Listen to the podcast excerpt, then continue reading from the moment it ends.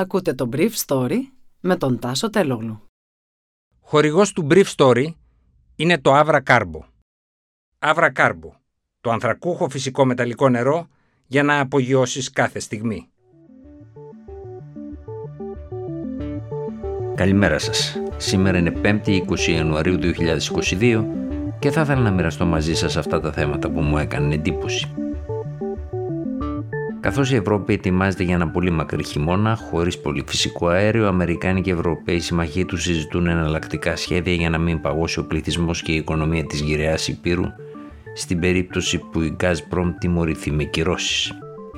Η Ελλάδα φαίνεται να έχει βεβαιώσει τη Ρωσία ότι δεν συμφωνεί με σκληρότερες κυρώσεις, αλλά την άλλη εβδομάδα καλείται να αποφασίσει. Η κυβέρνηση της Νέας Δημοκρατίας παραπέμπει τα σχέδια για τη μεταρρύθμιση του ΕΣΥ και τις συγχωνεύσεις μονάδων υγείας στην καλή διάθεση των τοπικών βουλευτών της.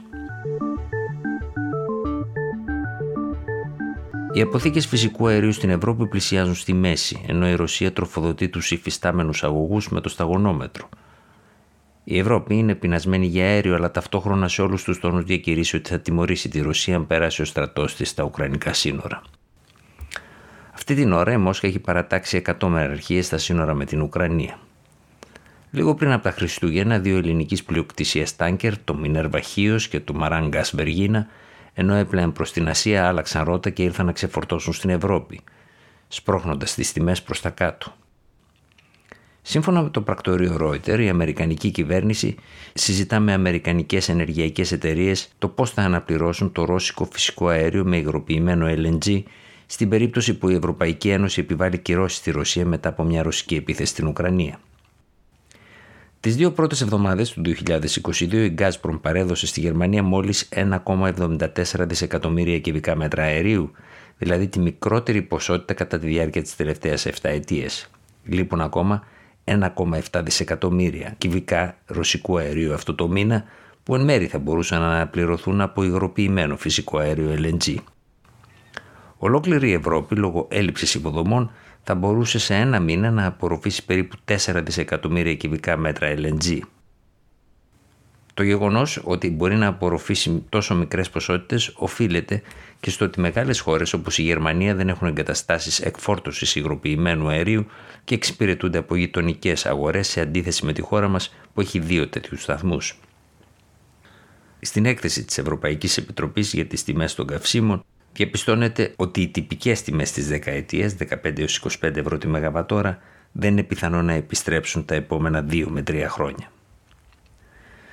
Μέχρι χθες αργά τη νύχτα πετούσαν στο αεροδρόμιο του Κιέβου τα βρετανικά μεταγωγικά αεροπλάνα, μεταφέροντας αντιαρματικά όπλα για τον Ουκρανικό στρατό.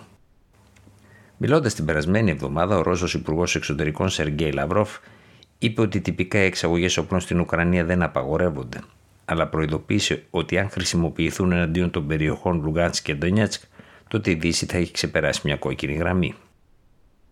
Ο κύριος Λαβρόφ, σε αυτή του τη συνέντευξη τύπου, θυμήθηκε τον πόλεμο της Γεωργίας το δύο χιλιάδες οκτώ. Εκεί υπήρχαν τηλεοπτικά πλάνα από ξένους συμβούλους που ενίσχυαν τα γεωργιανά στρατεύματα στην επίθεσή τους κατά της Βόρειας Οσετίας.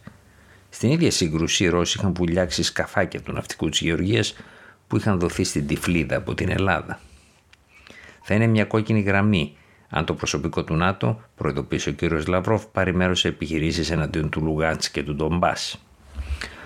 Ο Ρώσος Υπουργός Εξωτερικών, στην ίδια τοποθέτησή του, είπε ότι η Ελλάδα δεν είναι ευχαριστημένη από αυτό που συμβαίνει τώρα μεταξύ Δύσης και Ρωσίας και βλέπει ότι η χώρα μας δεν θέλει σκληρότερες οικονομικές κυρώσεις κατά της Ρωσίας. Αυτές πιθανότητα θα αποφασιστούν την επόμενη εβδομάδα. Ίσως η Ελλάδα να μπορεί να κάνει πολύ λίγα για τέτοιες κυρώσεις αν η Ευρώπη κινηθεί στην αντίθετη κατεύθυνση, κάτι που φαίνεται ότι με εξαίρεση την Ουγγαρία θα κάνει στην περίπτωση μιας ρωσικής επιχείρησης. Κάτι που θα μπορούσε να κάνει πιο εύκολα η χώρα μας είναι να στείλει επιτέλους στο προξενείο μας στη Μαριούπολη έναν πρόξενο.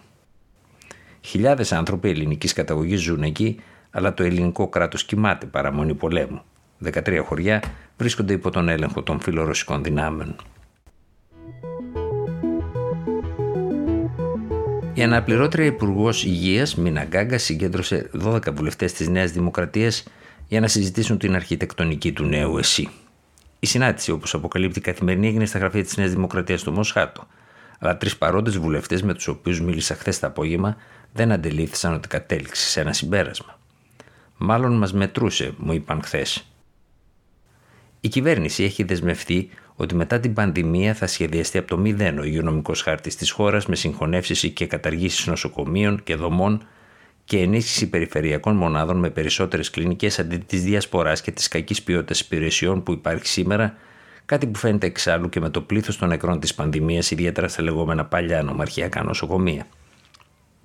Αλλά αυτό το μέτρο που δίλιασαν να λάβουν οι κυβερνήσεις των μνημονίων, φαίνεται ότι και η σημερινή κυβέρνηση το μετράει, καθώς η κατάργηση κλινικών και ολόκληρων μονάδων θα σημάνει πολιτικό κόστος σε χρονιά που μπορεί να είναι και προεκλογική. Αν γίνουν οι εκλογές φέτος, δεν θα γίνει τίποτα. Αν γίνουν του χρόνου, θα γίνουν μόνο μπαλώματα, μου είπε ένας από τους βουλευτές που συμμετείχαν στη σύσκεψη με την αναπληρώτρια Υπουργό Υγείας.